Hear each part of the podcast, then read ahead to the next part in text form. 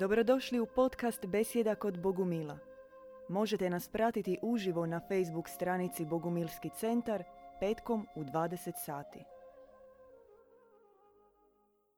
I odmah na početku, a, podsjetnik, pogotovo svim našim a, Facebook pratiteljima, ako se možete uključiti na YouTube, subscribe-ati na naš kanal.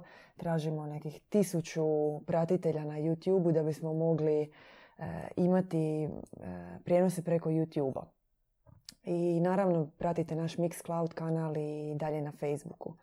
Tema večerašnje besjede je jedan netipičan pojam. E, nije baš da se nailazi često na njega, rodov program. I nekako bismo odmah htjeli na početku definirati što to znači rodov, što uključuje rod, na što se točno odnosi rod. Jesu to samo tetke, ujne, stričevi ili nešto ipak malo više od toga? Rod je rodbina, je skup. U stvari, ako već govorimo o definiciji kako mi koristimo tu riječ, rodovi, rodovi program, rod je skup osobnih i rodovskih grijeha, zla, koji e, opredjeljuju život čovjeka, utječu na njega i čovjek u stvari živi u stihiji koja ga poklopi. Ta stihija se u našoj bogumilskoj terminologiji u školi Ivana Bogomila se zove rodovi potok ili rodovi program. Potok kao neka bujica koja te nosi. Nosi, da. A do kojeg to pokoljenja ide? Ne sad egzaktan broj, ali... To apsolutno nema, ne igra nikakvu ulogu. Šta će vam značiti pet generacija, dvadeset pet, pedeset, petsto? Znači, naglasak je na toj sveukupnosti grijeha čitavog roda. Rodovi potok ili taj rodovi rod, kad mi govorimo, mislim, to je metafizički pojam, rod, on ima svoju strukturu. U centru roda se nalazi takozvani kapitul ili poglavar. To je, kao pravilo, duša od naših predaka, neki naš predak koji je bio u teškom, izravnom zavjetu sa đavlom. Direktno služio đavlu, prodao ne samo sebe, nego sve dolazeće generacije, koliko ih već, nije bitno. Oko njega sastavlja se vijeće. Vijeće vještica, odnosno vračara, teških duša koji su se bavile crnom magijom, vještičarenjem, bacanjem uroka, podlostima, podmuklim zlom i sl. Pomagali raditi pobačaje, spajavali na temelju magije brakove ili suprotno rastavljali brakove zaljubljenih duša i tako dalje. Oni sastaju u vijeću i dakle taj kapitul i vijeće vještičko vračarsko odlučuju sudbinu svakog pojedinca koji se utjelovi preko toga roda. Veći dio ljudi na zemlji pripadaju nekom od roda. To može biti e, konkretno po ocu, po majci ili neki sindikat od roditeljskih saveza i to predstoji još saznati svakome koji kreće duhovnim putem bez progledavanja na svoju povezanost, a bolje čak rečeno svoje ropstvo rodu, nije mogući nikakav duhovni napredak. A bez obzira na to je li netko želi ići duhovnim putem, je li svaka duša žrtva rodovog programa? E, to jest nekakav svojevrsni talac rodovog programa. A, talac jest, ali nije nužno da je žrtva. Mm-hmm. Većina duša naravno budu kao žrtve. Pogotovo suvremeni naraštaj, kako nam objavljuje Kraljica Nebeska, je generacija milosrdnih. Tako ona zove suvremenike. Duše koje u sebi nose malo zla po prirodi, ali trpe puno baš zbog svojeg ropstva rodovome stablu.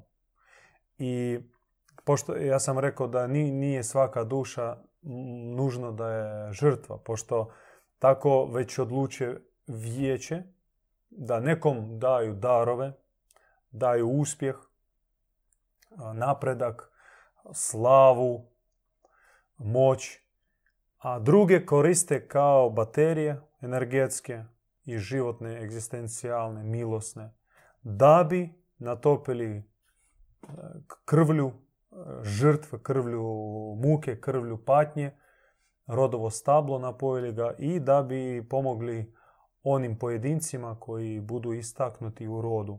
No i oni, one istaknute duše koji na izgled čine se da imaju puno i im dobro ide, i one su taoci i oni idu u koritu koji im pokazuje taj rodovi potok, i njihov završetak, bez obzira koliko su uspješni sada, bit će isti, jadan, nesretan i besmislen.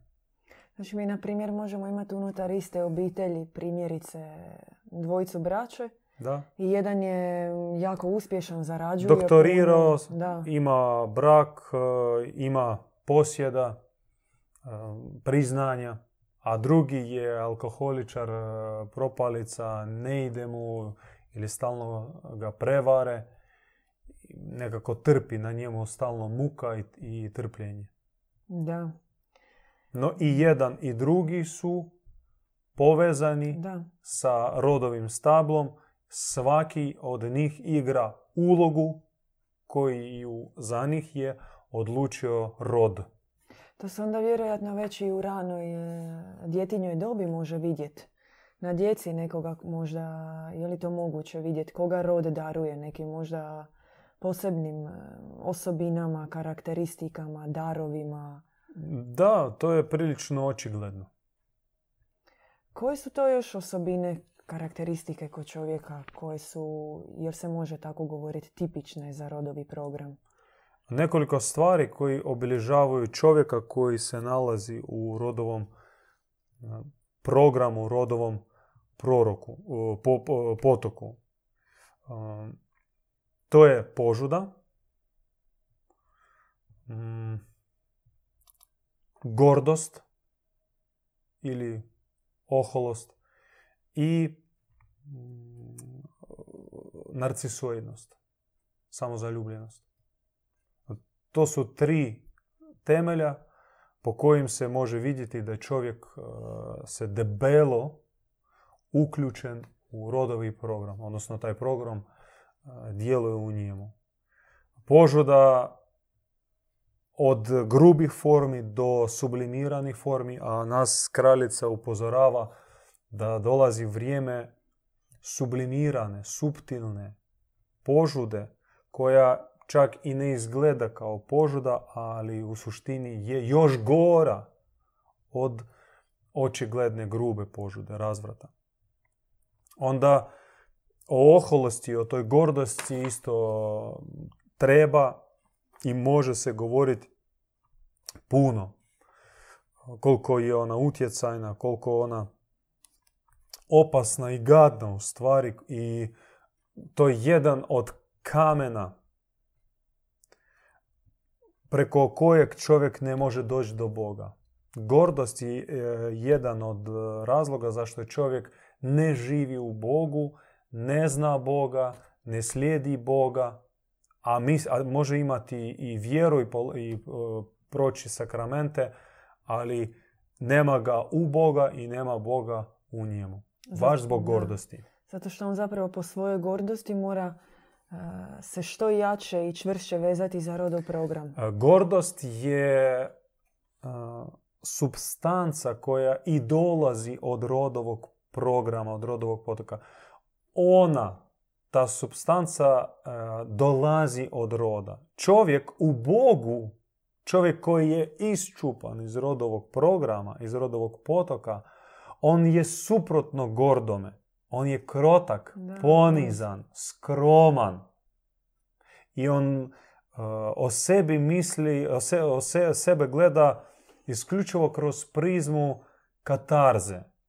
Što još imam u sebi onoga što trebam iz sebe izbaciti, za što trebam se pokajati ili ispričati. Tako gleda sebe čovjek duhovan, čovjek koji je na Božjem putu. A gordi, po tome se i, i vidi da u njemu nema Boga. A u njemu ima rodove snage. On zna, on može, on kuži, on vidi, on razumije. On je potpuno mm, zaokružen i uh, ne treba nikoga i ništa osim sebe. Ali to je velika varka. Ta gordost je onaj kolos na nogama od gline. Čovjeku se sruši sve u trenutka kada dođe trenutak naplate. Kada iz roda, odnosno preko roda, od đavola, tebi stigne računica. Pretplati se na naš YouTube kanal da možeš dobiti sve upute u borbi protiv rodovog programa. Koliko roditelji odgojem, ako i samim njima upravlja rodov program, mogu uopće pomoći ili odmoći kod djeteta?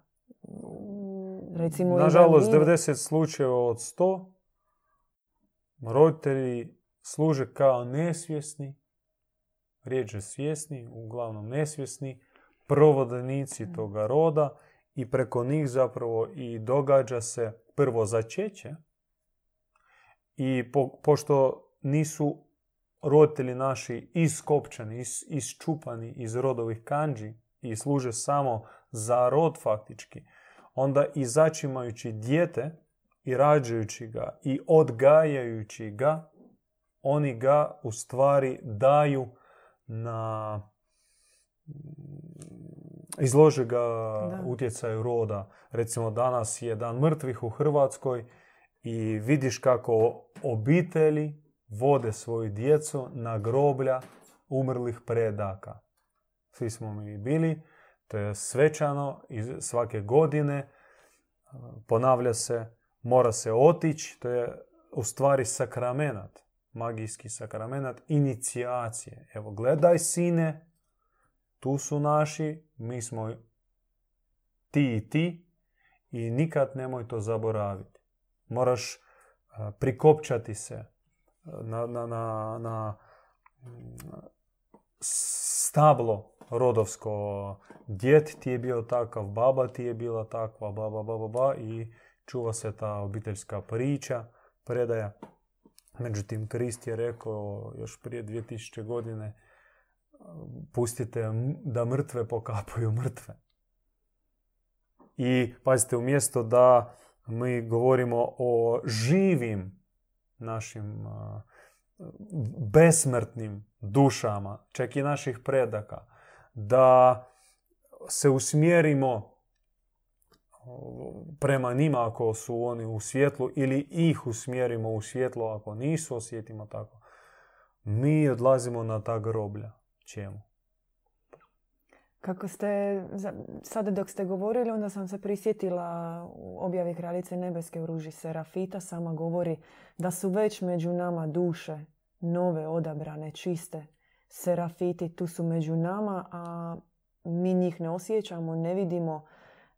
Sigurno su nam više bliže, zato što smo toliko navezani na rodov program. On zabranjuje vidjeti svjetliju budućnost, novu perspektivu duše. Kad ona kaže serafiti, ona obraća se i nama, što i mi jesmo ti serafiti. Ne treba sad opet stvoriti famu poput kristalne djece ili indigo da sad da. Uh, tražimo serafite. Ona kaže i vi koji stupate sa mnom uh, u odnos zavjeta, sklapate zavjet sa mnom, povjeravate se meni, slušate moje upute i pratite njih, vi postajete Serafiti. No, možda treba se vratiti na ovo. Da, na treću stavku temu ste bili rekli, narcisoidnosti. Ja? Bile su požuda, oholost i narcisoidnost. Da, samozaljubljenost. Ja. Samozaljubljenost. Fa, u stvari, pogledajte, pogledajmo sebe, koliko smo mi samozaljubljeni, koliko je nama stalo do nas i koliko nam nije stalo do drugih. Čak koliko mi volimo našu djecu, koliko ima u tome te bezuvjetne ljubavi, a koliko ima ljubavi onoga što djeca pokupi od mene. Da, to je živo. Što meni je jako drago, to meni jako prije, prija i onda kao hrani moju tu narcisoidnost. Ja sam se produžio u svojem djetetu. Ja je inače fenomen od uvijek bio, taj narcisoidnost i ja, no čini se da još jače nekako u suvremenom društvu se potiče da. individualizam, potiče da. se ja, potiče se egoizam. Da. I taj egoizam, on se opravdava kreativnošću, idejama, stvaranjem neke nove vizije, vizionarstvom. On se skriva iza velikih nekih ličnosti koje su bile u prošlosti, ali u njemu postoji zaista taj veliki problem stvaranja isključenog, bez kritičkog oka bližnjeg pojedinca. Da, to je onako ta lažna, labava emancipacija osobe koja je datost našega razdoblja kao posljedica postmodernističkog društva gdje ti možeš biti svašta, bilo šta, što god poželiš. I mislim, do, sve do bizarnih nekih primjera kada mogu sebe ono, jedinorokom zamisliti ili ružičastom glivom. Da. I mislim, čovjek tako se deklarira, tako moli da ga zapišu da. u iskaznici. I zapadne zemlje koje su puno otišle, daleko su otišle u pravcu te emancipacije ličnosti, došli, dolaze u stvari do krize gubitka ikakvih temelja. Znači, čovjek ne može uopće, sve se relativizira, sve je upitno. A to je kao neka antiteza konzervativnom društvu gdje za tebe se određivalo feudalcem, patrijarhom u obitelji, popom u crkvi. Da. I čovjeku, no, to je prirodna reakcija, ali nažalost, ta emancipacija, to je onaj drugi, druga strana iste kovanice i u stvari igra unutar dijalektičkoj paradigme kneza ovoga svijeta. To čovjeka ni malo ne vodi prema napretku, on preko toga se ne razvija i ne postiže ništa. Njegova osoba u stvari još više degradira. Božja volja je da se pretplatite na naš YouTube kanal. To vam je prva uputa u borbi protiv rodove lijenosti. Koliko je kod čovjeka koji recimo misli da radi dobro, ponaša se dobro prema drugima, kolika je njegova e, moralnost i e, glas, sa, glas savjesti e, ispravan? Ako taj glas savjesti zapravo može biti na neki način glas roda. Ne može, nego to bi, to treba, duhovan čovjek, on prvo pomisli da uh, ono što mi dođe kao želja, kao namjera, kao misao, prvo se mora propitati odakle je došlo. Tako postupa duhovan čovjek. I on pazi da ne propusti nikakvih impulsa koji dolaze od roda. Mislim, čovjek koji, se, koji je krenuo čupati se iz kanđa rodovog, fatalnog u stvari, programa koji ne vodi nigdje, vodi glupoj smrti i mm, sa nula bodova postignuća, kad se on čupa, onda on mora postaviti filteri. On razumije da kod njega postoji podsvijest preko koje smo mi spojeni ne samo na rodovski, nego na svečovečanski eter. To je mreža, podsvjesna mreža koja nema dna. I kao internet i računalo tvoje koje je spojeno na internet, kad nema sustav obrane, antivirusni da. neki program, onda ono će se zaraziti i, mislim, riknut će. Ali čovjek u takvom stanju odsut, odsutnosti ikakvih obrambenih mehanizama, ne promišljajući na što je spojen, uopće ne postavljajući to kao bitno životno pitanje, u stvari jest projekcija svih mogućih, svačijih misli, želja i namjera, osim svojih. Jer ono što je svoje, to u stvari je Božje, ako smo ljudi od Boga, od duha, mm. i smatramo da smo mi ovdje na zemlji sa svrhom po Božjem blagoslovu, onda bi ono moje bi bio znak jednakosti Božje. Ono što Bog želi, to i jest moje. A Bog želi i daje mi misiju. On želi mene mm, sa mnom biti u suradnji i ostvarivati nešto, neki plan, i preko mene. Ali tako se pitanje ne postavlja.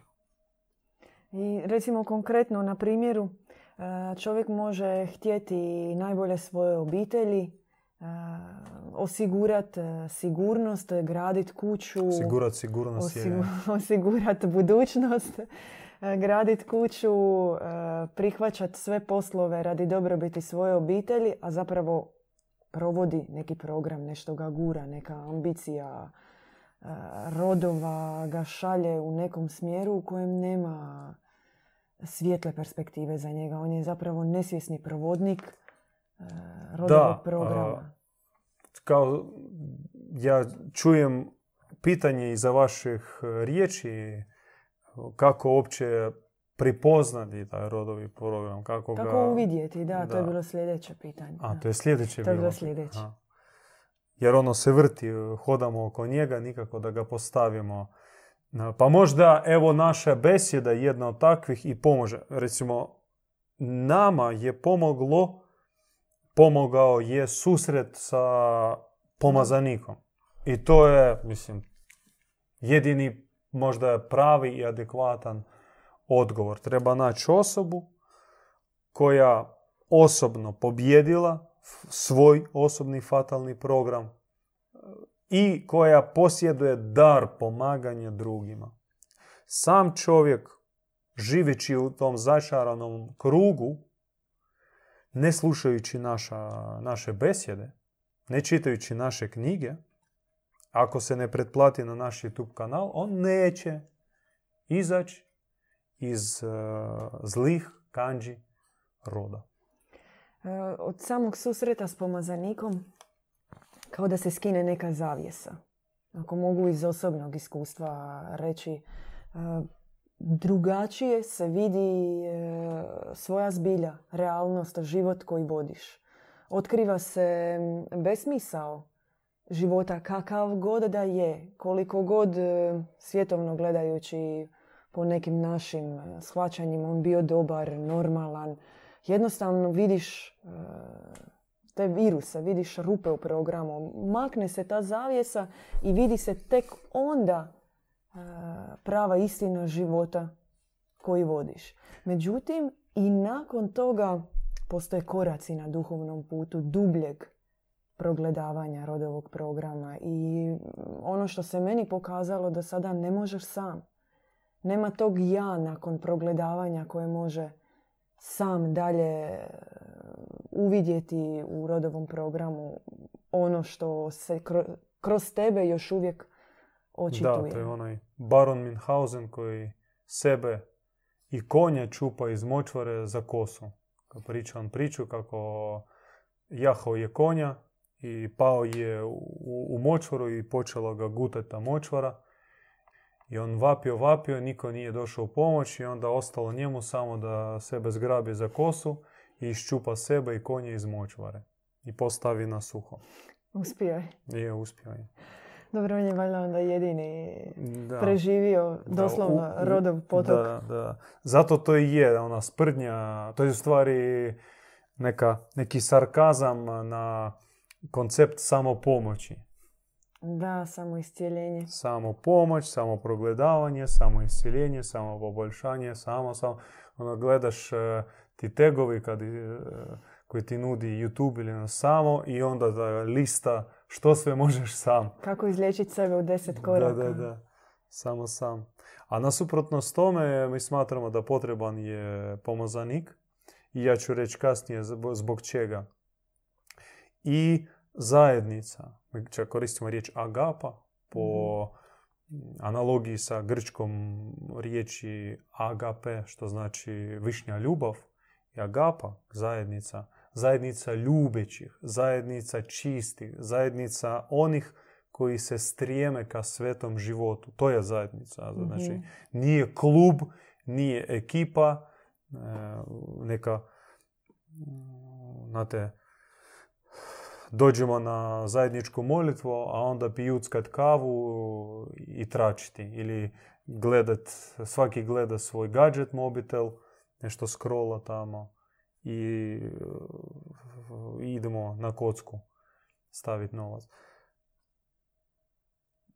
Pomazanik je duhovnik koji jest antiteza uh, antiduhovniku. Malo mm-hmm. onako zbrkano zvuči. Nasuprot antiduhovniku.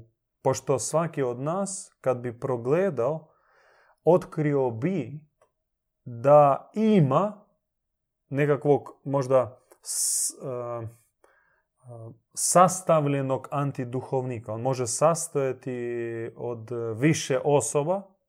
Može i često to bude jedna konkretna osoba, a često bude i kao sastavljena neka osoba, kao antiduhovnik koja nas je uputila, taj antiduhovnik je nas uputio u krivome smjeru. On u stvari blagoslovio, legitimizirao taj fatalni, zabranjeni program. Rekao je da, eto, takav moraš biti.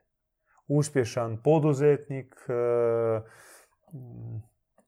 ili glumac, e, doktor znanosti, bla, bla, bla. A to je nas u stvari odvelo skroz na suprotnu stranu od one naše početne misije i svrhe s kojom smo došli na zemlju. A to tek može nam duhovnik reći. Dakle, ako antiduhovnik blagoslivlja i legitimizira, čak možda bolje rečeno, pokreće, aktivira program koji možda bio u spavanom takvom stanju i ono, znate, tinejdžersko traganje sebe, ne znaš, mm-hmm. hoćeš ono, to, kao još nije taj program aktivan. I onda neki susret, neki razgovor, neka knjiga pročitana, tamo Paulo Coelho ili e, Carnegie ili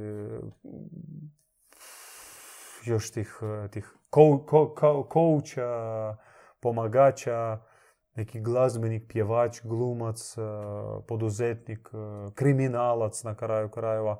I dogodi se inicijacija, dogodi se taj blesak i onda se aktivira program i onda nas uvati val i ponese. To može recimo biti čak i u djetinjstvu. Neka tamo mama, baka koja gleda dijete i kaže ti ćeš jednog dana biti doktor, ti ćeš mene operirati, biti uspješan. I već time se zapravo daje pečat duši i odvaja, odvaja se kao da rod vuče na neku drugu stranu. Na onu zapravo u kojom bi duša trebala krenuti po svom srcu. Je li to neminovno u rodovom programu da se ide uh, u tom smjeru? Rekli ste sami na početak. Vi na počet... hoćete uskličnik ili upitnik postaviti na kraju rečenice? Upitnik. Znači, mislim da uskličnik je, je dovoljno. Mislim. Dobro. A unutar bratstva, htjela sam još pitati, je li bratstvo a, instrument, sredstvo da se duša zapravo iscijeli od svih rodovih kompleksa, a, udaraca, trauma, jer nemoguće je da izađe duša ne, neokrznuta. E, ću reći da. Na koji način? Čime to bratstvo može pomoći duši da ona... Možemo reći ljubavlju, dobrotom. Zato što ima nekoliko točki kroz koje treba proći da bi se oslobodio nametnutog programa. I jedna od prvih uh, točki istina. Primiti istinu o sebi. To nije baš lako.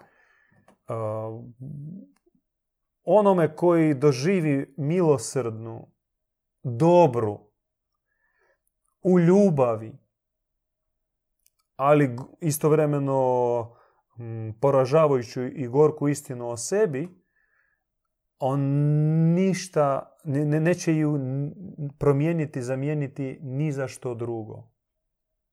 Jer susret sa istinom, a pogotovo sa istinom koja bude izrečena na vrlo nježan, pitom, blag način, mislim, to, to zlata vrijedi. Jer mi smo društvo laži, društvo mimikrije, društvo nametnutih, nabacanih maski, laskanja, pretvaranja, skrivanje samom sebi istine, a kamoli drugima. Mi smo u takvom raspadnutom stanju da susret sa istinom je prvi naš, u stvari, dolazak na izvor bistre, iscijeljujuće vode. One žive vode, bajkovite, koja nas oživi iz mrtvih. Mi tek onda vidimo koliko smo mi bili mrtvi u jajetu laži samom sebi, laži drugima i laži od drugih prema nama. I prva točka, istina o sebi. Nam se kaže istina. Nam. Pri, ne bojite se, ne zatvarate se ako dođe neka kritika ili mm-hmm. baš kažu se o, prvo, drugo, treće, desto. Znači, zamotan si, uspavan si, zarobljen si, iscrpljen si i još pokažu se od koga, preko koga i na koji način. Znači, to, to je stvarno neprocjenjiva istina. To je oslobođenje duše u konačnici. Da, onda u agapi, u zajednici, ti si uvijek proziran, ti si uvijek izložen uh, drugima. Kad si sam, mi, mi i zato i živimo samotnjački, pošto uh, nas muči strah otvoriti se i pokazati se.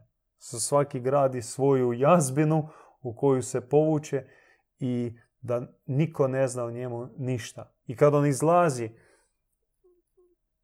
na neke ručke, ručkove, susreti, izleti, on otvara se tek djelomično. Čak, mislim, često i unutar obiteljske zajednice, unutar obitelji, uže obitelji, supruzi, djeca, roditelji, živo napola iskreno. Da, ne mora se pokazati. U braku se ne mora pokazati. Puno toga lice. se ne pokaže. Puno se to. A govorimo o najužem, o uh, A K pod navodnicima nukleosu društva, obitelj, koja se onako predstavljala u konzervativnom društvu. Međutim, vidimo do čega je došlo. Raspadno. I nukleos novog društva, taj atom i bazična ćelija novog društva i nove civilizacije, bit će zajednica ta sveta, zajednica ljubičih, zajednica čistih, zajednica svetih. Što bi onda značilo da je upravo u zajednici, po ovome što govorite, da je upravo u zajednici moguće pobijediti? Ne, treba pitanje se da izvan zajednice je nemoguće. Samo u zajednici je moguće. Znači, bilo koji napredak moguće je isključivo u zajednici. Ako želite prvi saznat termin smaka svijeta, obavezno se pretplatite na naš YouTube kanal i bit ćete obavješteni na vrijeme. Pomazanici ne djeluju. To je jasno u okvirima rodovog programa. Jer da djeluju u okvirima... Antipomazanici. Antipomazanici djeluju. Koji tebe pomazuju, odnosno posveću, iniciraju u anti-život, anti-misiju, anti-radost, anti-darove, anti-misiju. A pomazanici, e, uopće se ne može ih se stavljati u kontekst rodovog programa. Oni su posebne duše koje dolaze e, upravo k nama da bi nam otvorili misiju, da bi nam pokazali život van rodovog programa, da bi probudili čovječanstvo. Kod nas, mislim, to nikakva nije tajna, kod nas zajednica, ona se stvara oko oca i majke, duhovnog oca i duhovne majke. Znači, u svakoj bogumilskoj zajednici postoji kormilar, odnosno kormilarica. Otac, odnosno majka. I bez toga duhovna zajednica ne može funkcionirati. Dakle, pomazanici to nisu apstraktni neki učenjaci, ne. guru i vidovnjaci. Ne. Oni su pastiri i pastirice. Oko njih se stvara zajednica. Makni pomazanika, raspast će se zajednica. I kroz njihova srca će se rađati, duhovno će se rađati djeca. Naravno. U novim odrazima, u novim, u novim načinima života. Da, i pri tome što pomazanik, on u sebi nosi gen, genetski kod od svih prethodnih pomazanika, od tih, te svet, svete loze koja ide e, skroz gore na visoka nebesa. Nije on pao iz zraka, taj pomazanik ili pomazanica. Nisu nestali iz čista mira. Nisu sami sebe postavili za takvoga i prodaju maglu kako vi tamo neki komentirate. Mislim, to je čovjekova žeć za istinom, pa ona ne zna kako ispaliti. Pomazanik, on bude poslanik. Čak i ta riječ se može koristiti, poslanik. Da. Znači, on djeluje kao posluh, kao zadatak i kao izaslanik od veće loze, od veće grane, od veće, većeg stabla duhovne obitelji, duhovnoga roda. To su naši sveti preci. I to je potpuna suprotnost od tog rodovog vijeća, rodovog sabora. Ovo je baš da. A, ne, nebeski, univerzalni, svesvjetski da. sabor dobrih duša. Da, budeš brat Serafimu Sarovskom, nekom Guiljomu Belibastu, Jacques de Molay. Pozivaš se zaista ući u vijeće... Kristu, Maniju, Muhamedu, Zaratustri. Potresno. Majka Evrozinje, Marija Magdalena, žene mironositeljice, žene svete majke Katarske, Monsegura. Sve naš rod. A, htjela sam još pitati, bila prije toga, prije ovog zadnjeg dijela, o bolestima koje se često, o nekim zaista fatalnim situacijama koje se događaju unutar obitelji, unutar tih rodovskih situacija, od bolesti, od prerane smrti, od zaista nekih teških životnih za, za bilo kojeg člana obitelji užasavajućih situacija i okolnosti, one se događaju. Čovjek je totalno isključen iz dobre providnosti Božje koja je pozvana da ga vodi. On totalno isključen. Mm-hmm. On isključen, on isključuje svoju djecu, ne, uopće ne, nema pojma da treba djecu svoju dati u tu providnost, da iznad djece bude pro, raširena plašt božanske zaštite. I zato čovjek je izložen svim manipulacijama kneza ovoga svijeta. Danas on ti da poklona, sutra ti pošalje bolest. No po našem dubokom vjerovanju nikakva bolest, nikakvo zlo prema čovjeku, nikakva bol prema čovjeku ne dolazi od dobroga Boga. To sve je unutar odvojene, zatvorene sfere prostora kneza ovoga svijeta u koji smo instalirani preko našega roda. E, današnja bitka je onda živjeti po Božjoj volji. Da. Živjeti i provoditi čuda božanske providnosti da. U ovakvom svijetu. Da. To je valjda biti vjesnik i misionar. Najveća bitka koja, zapravo i bitka protiv rodovog programa je bitka protiv duha ovoga svijeta, protiv zakona ovoga svijeta. U konačnici bitka sa zlom. Da, ja mislim da možda treba sljedeću besedu posvetiti nekim praktičnim savjetima kako se pobjeđuje taj rodovi program konkretno. Mi smo ga danas pokušali nekako opisati. Opisati, da. Da čovjek, od vi koji nas slušate, možete uh, promisliti i vam će se otkriti elementi ili možda širi uvid u vaš konkretni slučaj djelovanja rodovog, vašeg rodovog potoka, rodove, pro, rodovog programa. Ali još nam u škrinjici su ostale ključevi i neki savjeti, upute kako se pobjeđuje praktično. Mi smo tek spomenuli zajednicu, pomazanika, ali postoji još no, praktičniji elementi. Na primjer, jedan da. Od njih vam čisto kao mamac ću baciti za sljedeću besedu. Uvijek drži leđa ispravno. Dakle, kad hodaš, kad sjediš, uvijek ispru, znači, ispružen. Odmah se uspravljam sad, kako ste rekli. Da, nema ovakvog da. Položaja. Da. Uh, ja što nam uh, mobitel radi s nama? Cijelo vrijeme ovako, o, da. To je tako. I na grbaču ti sjedaju rodovi demoni, rodovi teret. Zato uvijek ispruženo, uvijek pogled uh, vedar, pogled gore, uh, iznad horizonta ove materijalne dimenzije. I uh, na to treba uvijek paziti. To je jedan od praktičnih savjeta, praktičnih ključeva, a ih imamo još više. I ako želite ih počuti, dođite sljedeću, sljedeći petak. Sljedeći petak, onda najavili ste odmah je, da, pošto konkretni savjet. Mi nismo, mislim, rekli smo možda deset posto od onoga što treba reći, ali pokušat ćemo u dva dijela ipak potrebno reći u praksi. Da, i bilo bi dobro zaista onda na konkretnim primjerima da, da, da to bude jasnije i konkretnim slučajevima. Naravno, mimo prakse. Pitanje je kako se pripozna, pripoznaje djelovanje rodovog programa rod, kak, koje iscrpljuje čovjeka. Pospana faca. Mm-hmm. Ili smrknuta, onako puna primisli. Da. To je tipični izraz, izraz lica čovjeka koji je robuje svome rodu.